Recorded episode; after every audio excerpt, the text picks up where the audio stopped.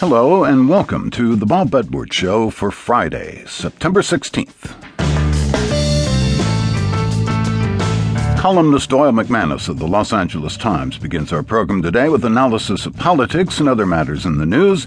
Then we'll celebrate Constitution Day. 224 years ago, 39 white men put their names to an extraordinary document that still governs us today. We've only amended 27 times. Our leaders do not swear an oath to a king or a flag. They say they'll preserve, protect, and defend the Constitution. Denise Kiernan and Joseph D'Agnese will tell us about some of those signers. They are the authors of Signing Their Rights Away The Fame and Misfortune of the Men Who Signed the United States Constitution. And still later in the hour, another essay from our series This I Believe, this one by Andrew Flewelling of Vermont.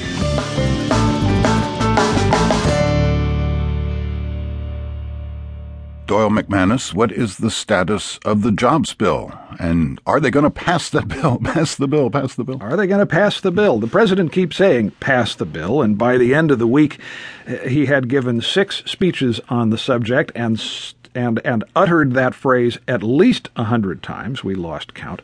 Uh, but one thing that is not going to happen, at least not right now, is no, Congress is not going to pass that bill. There are uh, Republicans who don't like large parts of the bill. There are Democrats who don't like some parts of the bill. And uh, a number of leading Democrats in the Senate have already said uh, they're going to have to break the bill up into little parts to make any of them digestible. Is that going to happen? That's probably going to happen. There are parts of the bill that uh, are, are likely to pass in some form. Uh, the uh, extending the cut in the payroll tax, uh, some extension of unemployment insurance, job training is a, is a program that has a lot of bipartisan support.